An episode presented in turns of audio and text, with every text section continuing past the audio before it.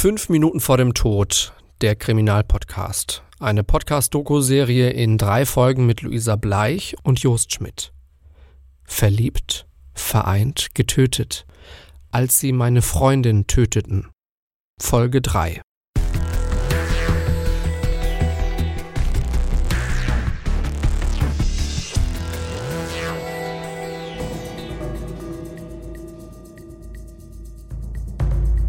Eine Familie bringt gemeinsam eine Schwester um. Am 16. Mai 2012 beginnt im Landgericht Detmold der Prozess. Die Geschwister sind wegen einer Geiselnahme und der Ermordung ihrer Schwester angeklagt. Zera hält sich vor Gericht genau an ihren Plan. Sie erzählt, dass sie Hira nach Hause bringen wollten, der Vater habe aber klargemacht, dass sie dort nicht willkommen sei. Deswegen hatten sie Hira zu einem entfernten Onkel bringen wollen.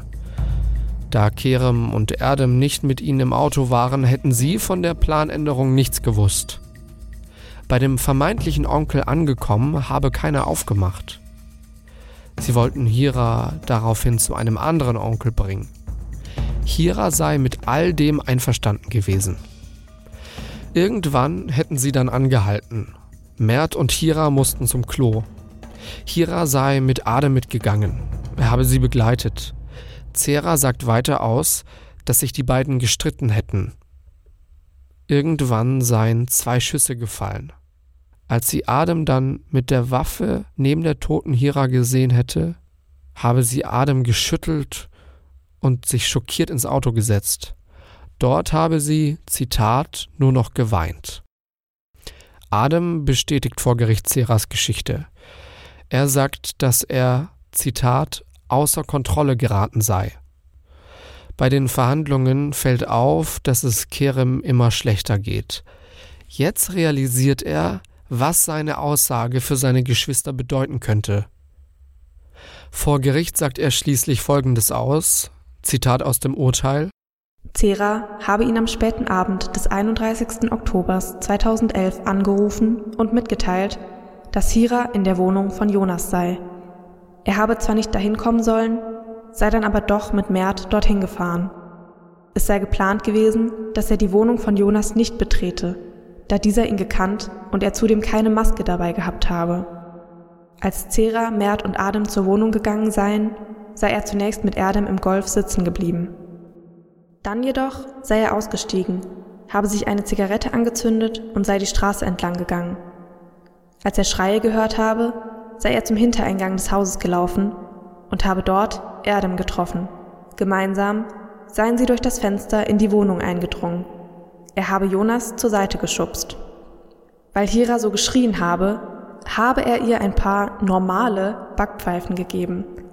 Dann habe er gemeinsam mit Mert seine Schwester Hira aus der Wohnung und in den Golf getragen.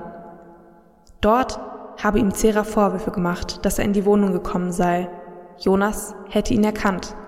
Er habe mit Erdem nach Hause fahren sollen. Er selbst habe aber zunächst abhauen wollen.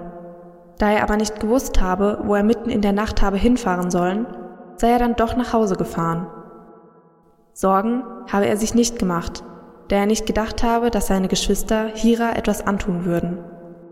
Als er später mit Adam telefoniert habe, habe ihm dieser gesagt, dass er auf der Autobahn sei. Hira gehe es gut. Er brauche sich keine Sorgen zu machen. Alles sei in Ordnung.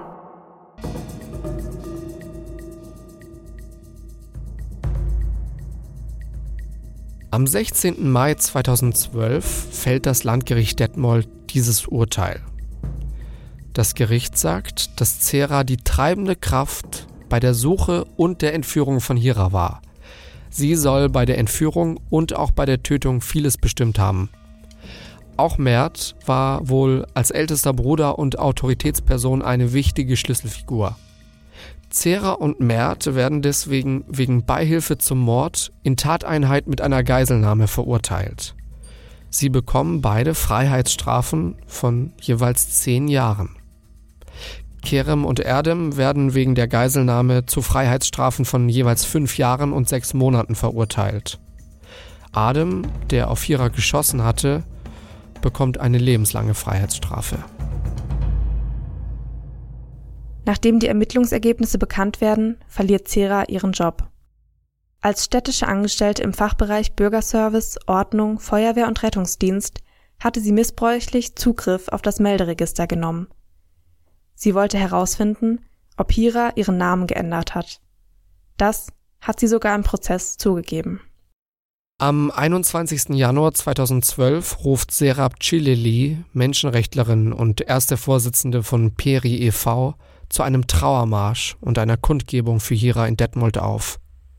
Mehr als 500 Menschen nehmen an diesem stillen Marsch teil. Der Zentralrat der Jesiden in Deutschland erklärt in einer Pressemitteilung, dass er den Mord an Hira verurteilt. Zitat Diese unmenschlichen Taten sind mit unserer Religion absolut unvereinbar. Die Verantwortlichen müssen die volle Härte des Gesetzes erfahren.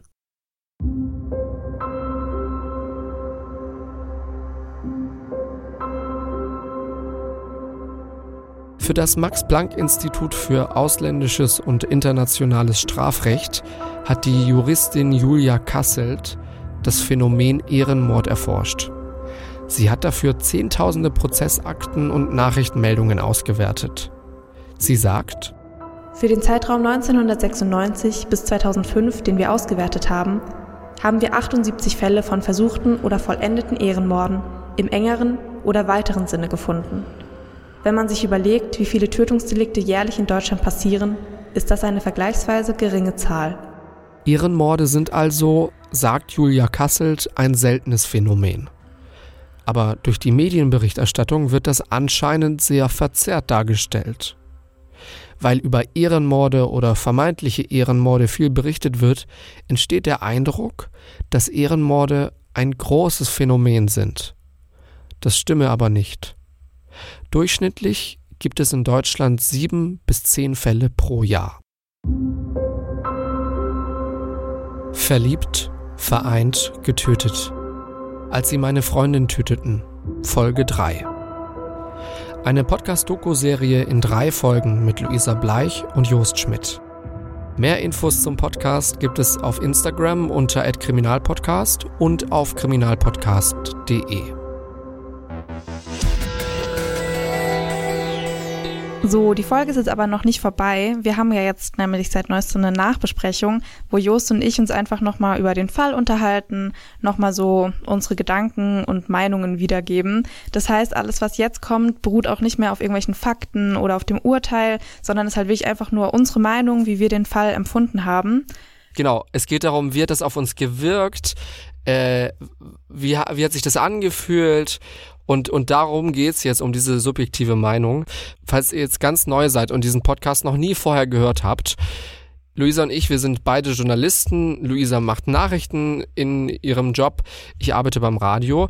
Und Kriminalität und alles, was dahinter steckt, das, ja, das begeistert uns ziemlich. Natürlich auch im negativen Sinne, weil das ist alles sehr schockierend teilweise, was wir da schon alles mitbekommen haben. Aber wir beschäftigen uns deswegen damit. Wir wollen lernen, wir lernen mit euch zusammen, was, was Menschen bewegt, äh, zu was sie fähig sind. Und wir haben auch das dringende Bedürfnis, vor allem heute habe ich das dringende Bedürfnis, dann nochmal über die Fälle zu sprechen. Und das machen wir in dieser Nachbesprechung. Ich habe hier vier Karten und wir werden jetzt nacheinander eine der Karten nehmen und anhand dieser Stichpunkte auf der Karte dann nochmal über den Fall sprechen. Ich habe, wie gesagt, enormen Redebedarf, vor allem was die Familie angeht, also die Täter. Deswegen, ich nehme direkt mal die erste Karte, aber ich lasse dich erst mal reden, Luisa. Äh, auf dieser Karte steht das Opfer, die Täter. Was sagst du dazu? Ja, also da habe ich auch eindeutig großen Redebedarf. Zum einen tut mir das Opfer, also Hira in dem Fall, wahnsinnig leid. Ich kann mich da so gut reinversetzen. Sie ist einfach 18 Jahre, frisch verliebt, wahrscheinlich eben auch ihr erster Freund eigentlich ist alles rosarot und du willst nur so diese Anfangszeit genießen und dann schwebt aber immer dieser Schatten über dir, dass deine Familie das eben nicht erlauben würde. Besonders schlimm fand ich da eben diese Szene oder halt dieses Ereignis mit den roten Rosen, wo sie einfach diesen Blumenstrauß von Jonas geschenkt bekommen hat und den einfach, ja, unbedacht mit nach Hause genommen hat und die Beziehung so eben aufgeflogen ist. Das fand ich schon wirklich schlimm. Es tat mir wahnsinnig leid für sie. Und da kannst du halt auch noch mal sehen, sie war halt einfach nur ein junges Mädchen, frisch verliebt, hat sich nichts dabei gedacht, da ihre Blumen mit nach Hause zu nehmen. Vor allem, du willst ja diese Blumen mitnehmen und dann willst du ja das deiner Mutter zeigen oder, oder deinen Geschwistern und du bist ja auch ein bisschen stolz auf diese Blumen und du willst dass die da zu Hause hinstellen und du willst die angucken und du willst vielleicht diese Situation, in der du die Blumen bekommen hast, nochmal so nacherleben und das alles einfach mal so auf dich wirken lassen und das einfach genießen und sie kann es einfach nicht und, und das löst so eine Kettenreaktion aus, diese Blumen, die leider ganz tragischerweise in ihrem Tod endet. Und das ist, das ist echt schlimm, weil, wie du sagst, sie will, sie will einfach nur jung sein, sie will einfach nur verliebt sein. Und es geht nicht. Da fällt mir dann ein, dass auch ein guter Name für die Folge einfach zehn rote Rosen gewesen wäre. Weil mit diesem Blumenstrauß hat er einfach alles angefangen. Dadurch ist die Beziehung aufgeflogen. Und ja, wir wissen alle, was danach passiert ist das Opfer, die Täter. Bei die Täter ist mir vor allem die älteste Schwester im Kopf geblieben. Das ist Cera. Also ich weiß ja gar nicht, wo ich anfangen soll, weil diese Person kommt ja im Urteil und im ganzen Fall so falsch rüber, ja. Also die ist ja so besessen davon, die Familienehre irgendwie zu retten. Die, sie ist so besessen davon und, und macht alles, was in ihrer Kraft steht und, und, und will Hira irgendwie äh, wieder unterordnen und ist ja also wirklich eine treibende Kraft und ist so falsch gleichzeitig, ne? Als, als Hira dann geflüchtet ist und diese ganzen E-Mails bekommt, da bombardiert wird und Cera ihr diese, diese heile Welt vorspielt und, und das alles, ich bin doch deine Schwester und so. Und weißt du, wenn mein Bruder das schreiben würde, dann würde ich sofort zurückkommen und so. Also Respekt an Hira, dass sie das ausgehalten hat und diese, diese Bombardierung durch die E-Mails einfach ignoriert hat. Da muss, überleg mal, das waren so viele und zwar über Tage hinweg. Ja, also diese E-Mails fand ich total schlimm, weil auf der einen Seite ihr eben davor gemacht wurde, dass dann eben teilweise die Eltern, dass der Vater gestorben ist, dass es den Eltern so schlecht geht. Auf der einen Seite wird ihr so ein schlechtes Gewissen gemacht. Auf der anderen Seite dann wieder dieses, oh, du brauchst doch keine Angst haben, ich hab dich doch lieb, komm doch nach Hause. Also das, das fand ich schon wirklich schlimm und ich glaube, ich wäre da auch nach Hause gekommen. Stell dir mal vor, deine große Schwester schreibt dir sowas. Also es ist schon. Genau, das wäre nämlich meine Frage jetzt gewesen. Du musst ja auch mal überlegen, wie lange ist sie mit dem Typen zusammen? Klar, sie ist verliebt in den. Das ist ganz neu. Das fühlt sich richtig gut an. Aber die Familie, die hast du ja natürlich schon 18 Jahre lang. Die waren immer da. Und ich weiß nicht. Ich weiß nicht, wie ich mich da entschieden hätte. Ich glaube, ich wäre auch schwach geworden. Ich glaube einfach, Hira hat da halt echt Willensstärke gezeigt. Und mhm. gleichzeitig eben auch, dass sie eben mit diesen Traditionen, dass sie sich damit nicht identifizieren kann dass sie einfach in, innerhalb dieser Familie nicht mehr bleiben kann, weil das halt einfach nicht ihren eigenen Wünschen und Vorstellungen vom Leben entspricht. Und das ist bei Cera eben das, was ganz anders ist. Also das kam auch im Urteil total so rüber, dass eben Cera und Mert, eben dieser älteste Bruder, total diese Traditionen und alles und diese Denkmuster übernommen haben und da total dahinter stehen. Aber ja, Cera, ich finde auch an sich, sie ist halt einfach eine falsche Person, auch wie sie sich dann da während des, während dem Urteil da beim Gericht, dass sie da dann eben ihren Bruder so ans Messer liefert und dann so meint, ja, sie hat dann da die Leiche gesehen und dann war sie so schockiert und saß dann im Auto und konnte nur noch weinen, wo ich mir so denk, ist es gerade dein Ernst? Und das kannst du so sagen mit einem ernsten Gesicht, also. Mm. Die war halt, sie war halt so drin. Sie war so drin, kompromisslos war sie gedanklich in der ganzen Sache drin. Und da gab's vermute ich jetzt einfach mal, kein Zurück mehr. Ähm, wenn du sie treffen würdest und ihr eine Frage stellen könntest, weiß ich nicht, du wärst jetzt beim Prozess dabei gewesen, danach eine Frage, was hättest du sie gefragt? Ich glaube einfach tatsächlich so, warum? Also was verleitet dich dazu, deine Schwester so zu hintergehen und zu verraten und ihr das anzutun? Sind es jetzt wirklich nur die Traditionen, die Art und Weise, wie du aufgewachsen bist oder was stört dich so an dieser Beziehung, an dem Leben, für das sich deine Schwester entschieden hat? Ich hätte sie gefragt, wie weh tat das, als deine Schwester dann weg war. Wenn mein Bruder, wenn dem was passieren würde, boah, ne, ich brauche da nicht mehr sagen. Das wäre, also, und sie ist ja einfach dafür mitverantwortlich, dass Hira tot ist. Also, wie, wie fühlt sich das an? Fühlt sie sich schlecht? Fühlt sie sich bereinigt? Fühlt sie sich froh? Das, das würde ich sie fragen. Also, wie sich das angefühlt hat, nachdem ihre Schwester dann tot war. Weil du liebst doch deine Geschwister, egal was die gemacht haben. Ja, ich meine, Hira hat ja keinem was getan. Sie hat ja niemanden umgebracht. Weißt du, sie hat nicht irgendwie, irgendwie, weiß ich nicht, äh, sonst was gemacht, sonst viele Menschen auf dem Gewissen. Dann liebst du vielleicht deine Geschwister nicht mehr so. Aber die wollte doch einfach nur ein 18-jähriges Mädchen sein. So, weißt du? Und das ist das, was mich echt, also, ja, das, das hat sich gut in meinem Kopf platziert, diese Geschichte die ja wahr ist. Genau deswegen hat sie sich da so platziert. Aber ich merke, uns ging es da beiden ähnlich. Also Cera war da schon ziemlich hinterhältig. ziemlich hinterhältig, absolut, ja. Dann machen wir nach diesem emotionalen Start, machen wir jetzt mhm. mal weiter mit der nächsten Karte, dem Tatort. Ich meine, den Tatort haben sie ja eigentlich nur gefunden oder halt benutzt, weil es ja so das Erstbeste in der Umgebung war. Es war jetzt ein Golfplatz. Also viel kann ich dazu jetzt auch nicht sagen. Das war halt wirklich so komplett zufällig gewählt. Und die Leiche wurde ja auch erstmal eine Weile nicht entdeckt. Das, das fand ich auch bemerkenswert. Also die Geschwister ja. wurden da festgenommen, bevor die Leiche überhaupt entdeckt wurde. Das ist schon, du hast ein verschwundenes Mädchen, das vermutlich tot ist, aber noch keine Leiche, äh, noch nichts gesichertes. Und dann wandern die alle schon mal in U-Haft. Fand ich ziemlich bemerkenswert. Da habe ich was gelernt. Ähm, damit ist das Thema auch durch. Also so besonders war das jetzt nicht. Äh, aber interessant ist natürlich, dass sie so lange, also dass die Leiche so lange nicht aufgetaucht ist. Ähm, das mit der Uhr fand ich jetzt tatsächlich nicht so überraschend. Ich meine, die sind ja bei Jonas mehr oder weniger in diese Wohnung eingebrochen und haben ihn ja auch total schlimm zusammengeschlagen. Und er konnte ja dann auch aussagen, okay, gerade war meine Freundin noch da. Mhm. Dann kam die, jetzt ist sie weg. Also die U-Haft ist da, glaube ich, schon ähm, gerechtfertigt in dem Moment. Das mit der Leiche fand ich tatsächlich auch überraschend, weil das ist ja ein Golfplatz, klar, da kommt jetzt vor allem im Winter eben, das hatten sie sich ja auch so ausgemalt, dass da eben jetzt keiner ist im Winter. Aber wirklich, wie, wie lange war denn das? Das waren ja anderthalb Monate, wo die Leiche einfach nicht entdeckt wurde und dann auch nur per Zufall von diesem Platzwart. Genau. Wenn wir aber nochmal zurückgehen zu der Freund konnte natürlich aussagen, was passiert ist.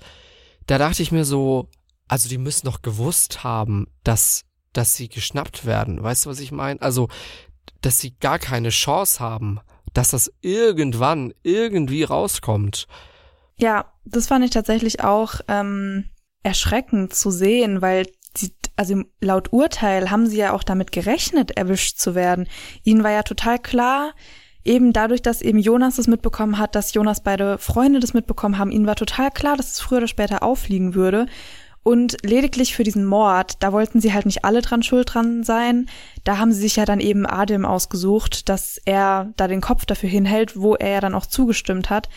Aber dass wirklich allen fünf von Anfang an klar war, okay, wir werden früher oder später sowieso die Konsequenzen tragen müssen, dass wir die jetzt hier entführt haben und dass wir sie jetzt gleich töten werden ja, das fand ich halt einfach auch total erschreckend, so zu sehen, okay, wir wissen, wir kommen da jetzt nicht um die Polizei drum rum, aber wir machen es trotzdem. Also, wie wir auch darüber reden, ich kann es alles nicht nachvollziehen. Egal aus welcher Perspektive ich darauf gucke. Wirklich, das, das hinten und vorne nicht. Und da sind wir eigentlich auch schon bei der nächsten Karte. Das hat uns überrascht. Ja, also überrascht hat mich so vieles an diesem Fall. Eben das mit der Leiche, dann diese hinterhältige Art, also diese hinterhältige Vorgehensweise von Cera und tatsächlich auch so ein bisschen diese Na Naivität von Hira, dass sie sich halt so denkt, okay, ich kann mich ja jetzt wieder mit Jonas in seiner Wohnung treffen, wir sind ja bisher nicht aufgeflogen, es wird schon alles gut gehen. Da habe ich das nur so gelesen und dachte mir nur so, bitte nicht. Bitte mach's doch einfach nicht. Jetzt lass uns uns mal in Jonas reinversetzen. Du hast da also eine Freundin, du magst sie sehr, sehr doll. Und er wusste vermutlich schon davon, wie das mit ihren Eltern ist und wie, wie das alles problematisch ist. Und dann wird dir deine Freundin in einer Nacht- und Nebelaktion da einfach entführt und dann wird sie getötet und die Familie deiner Freundin wird angeklagt. Das wird für den auch nicht leicht gewesen sein. Das, also das ist ja völliger Wahnsinn. Ja, das zu verarbeiten, stelle ich mir sehr schwierig vor. Vor allem eben auch diese Gedanken, okay, was, wenn wir uns woanders getroffen hätten und nicht bei mir in der Wohnung? Hätten sie sie dann trotzdem oh, gefunden? Ja. Oh. Ich glaube, das kommt da eben auch noch dazu, dass du dich vielleicht auch ein Stück weit einfach schuldig oh, fühlst, ja. dass du nicht vorsichtiger warst. Weil das hat man auch aus dem Urteil einfach rauslesen können, dass Jonas eben teilweise von den Geschwistern bedroht wurde und dass Hira ihm ja auch die Situation geschildert hat, aber dass er sich halt immer so dachte, ja, was, was sollen die schon machen? Dann beschimpfen sie mich halt, ja, da passiert ja jetzt nicht so viel, dann schüchtern sie mich halt ein, dann rufe ich halt die Polizei. Er hat halt wirklich einfach, das kann man sagen, nicht damit gerechnet. Und Hira hat ja auch nicht damit gerechnet im ersten Moment. Sie hat ihre Geschwister, als sie sie entführt haben, ja im Auto noch beleidigt und beschimpft. Und dass ihre Geschwister wirklich dazu fähig sind, ich glaube, damit hat sie bis zuletzt nicht gerechnet. Ich weiß nicht mal, ob sie selbst vorher gedacht hätten, dass sie zu sowas fähig sind, dass sie so weit gehen würden. Auf der anderen Seite gab es ja schon Anzeichen, auch im Urteil. Ich meine mich zu erinnern, dass es schon früh Anzeichen gab. Dass sie nach diesem großen Streit schon gesagt haben, okay, das Einfachste ist doch einfach, sie im Wald zu verscharren. Ja. Aber sowas ist halt auch immer schnell gesagt, also ein Stück weit. Ja, aber das ist halt auch sowas, was mich auch sehr überrascht hat. Also wie gesagt, mich hat sehr viel bei diesem Fall überrascht ähm, wie mehr oder weniger planlos die einfach an die Sache rangegangen sind, weil das war halt einfach so, okay, die ist jetzt da, was machen wir jetzt mit ihr? Dann haben sie ja ewig hin und her überlegt, dann haben sie sie eben entführt und dann war ja auch die ganze Zeit unklar, was passiert jetzt mit ihr? Sollen wir sie nach Hause bringen? Zu Verwandten können wir sie jetzt aber auch nicht bringen. Was, wie geht's jetzt weiter? Die wussten es ja gar nicht und es war dann wirklich so letzter Ausweg quasi. Ja, wir müssen sie jetzt umbringen. Alles andere bringt nichts. Weil normalerweise hatten wir eigentlich immer solche Fälle, wo das entweder halt im Affekt jemand umgebracht wurde oder wo du das halt von langer Hand geplant hattest und wusstest, okay, diese Person muss jetzt sterben, aber nicht, okay, ich fahre jetzt mit ihrem Auto rum, ja, hm, jetzt gehen uns irgendwie die Möglichkeiten aus, ja, dann muss sie jetzt sterben. Was lernen wir daraus? Ist die letzte Karte. Ja, wir lernen daraus, dass, also ich lerne vor allem daraus, dass ich verdammt froh sein kann, über das, was ich bis jetzt erleben durfte, so mit dem Thema Liebe und dass es da nicht so Probleme gab und dass ich da freier war und dass ich keine Angst haben musste, dass ich einfach machen konnte. Ja, was lernen wir daraus? Also ich kann mich da auch nur anschließen. Ich bin einfach froh, dass ich mit der Person zusammen sein kann, darf, mit der ich zusammen sein möchte, dass ich solche Erfahrungen nicht hatte. Aber es ist halt schwierig also was haben wir daraus gelernt? Ja, ich weiß es nicht. Du kannst jetzt nicht wirklich was für die Zukunft daraus lernen. Du kannst einfach das, was du hast, mehr wertschätzen. Absolut. Und fassungslos auf diesen Fall zurückschauen. Was anderes bleibt dir da eigentlich nicht übrig. Ich glaube, da muss man jetzt gar nicht mehr sagen. Das hast du sehr gut zusammengefasst. In zwei Wochen sind wir zurück, dann mit einem ganz neuen Fall. Wir sagen Tschüss und Luisa wird jetzt erstmal Pflanzen gießen gehen, ne? Weil die sind schon wieder am Verrecken, habe ich mitbekommen. Das ist total gemein. Ja, es sind nur zwei leicht am Sterben. Und ich mir so Mühe, aber ich glaube halt wirklich, dass ich halt nur mit Kakteen und Monsteras klarkomme. wow. Also ja, Wow. Dazu mehr in der nächsten Woche, wenn wir dann eine neue Ausgabe von diesem Pflanzenpodcast launchen. Das war der Kriminalpodcast. Jetzt kommt der Pflanzenpodcast. Genau. Ich kann jetzt noch eine Stunde über alle meine Pflanzen reden. Jetzt, ja, wo ich ihre proper Namen gelernt habe. Ach so, du kannst die Namen deiner Pflanzen auswendig. Nee, ja, ich habe eine Alocasia und eine Monstera. Warum weißt du das? Warum würdest du sowas wissen?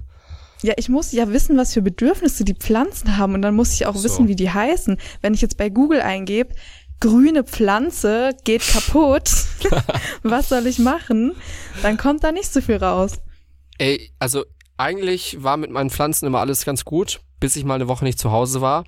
Und jetzt ist halt, ich weiß nicht, ich habe die halt davor nochmal ordentlich gegossen und ich habe so sowas Palmartiges. Das ist halt völlig eskaliert. Das ist von, weiß ich nicht, von, von 25 Blättern hängen da jetzt noch fünf, gefühlt. Oh. ähm, jetzt habe ich die wieder so aufgepäppelt, natürlich kein Wasser mehr gegeben, weil es war einfach viel zu viel. Und ich habe sie jetzt halt immer raus auf dem Balkon in die Sonne gestellt Tja, was soll ich sagen? Äh, ich habe sie jetzt schon dreimal nachts draußen vergessen und es wird ja richtig kalt. Letzte Nacht auch wieder. Jos, du bist so ein guter Pflanzenpapa, das muss ich schon sagen. Ich Aber gebe sie einfach mit so auf deinen, auf undankbar, deinen wenn die kaputt gehen, weil du sie zu viel gegossen hast. Können wir darüber mal reden? Ich finde es wirklich undankbar. Wenn ich sie nicht gieße und sie verrecken, okay. Aber wenn ich sie gieße und es ihnen dann zu viel ist, was soll denn das? Sei doch dankbar, dass ich mich um dich kümmere. ja, Luisa, das musst du mit deinen Pflanzen selbst äh, lösen. Das, da können wir dir auch alle nicht helfen. Ich frage mich ja, wie viele Leute jetzt noch zuhören. Jetzt hört keiner mehr zu. Jetzt sind alle weg, wirklich. Nachdem wir eine Minute über Pflanzen geredet haben, haben jetzt sich alle gedacht, nee, da mache ich jetzt aus. Nicht mit mir. Das ist so langweilig. Ihr habt keine spannenden Leben, Jost und Luisa. Hört einfach auf damit. Falls noch einer von euch zuhört, Respekt. Ich wäre, glaube ich, auch schon weg. Deswegen, Oha, vielleicht haben unsere Hörer ja vielfältige Interessen. So Kriminalität und Pflanzen, das weißt du doch nicht. Aber gut, für alle, die sich dafür nicht interessieren, wir sind jetzt tatsächlich auch mal wirklich am Ende dieser Folge angelangt. Wir hi, ich bin Luisa. Ich interessiere mich für Pflanzen und Kriminalität. Ja, das, ja, finde ich, das macht uns beide doch gut aus. Es kommt in unseren Steckbrief, in unser Freundebuch. Ah, lass uns uns wirklich schnell beenden. Äh, in zwei Wochen sind wir zurück. Dann ist Mittwochs wieder Kriminalpodcast-Tag. Bis dahin, macht's gut. Lasst es euch gut gehen. Und lasst euren Pflanzen gut gehen. Immer schön gießen. Tschüss. Ciao.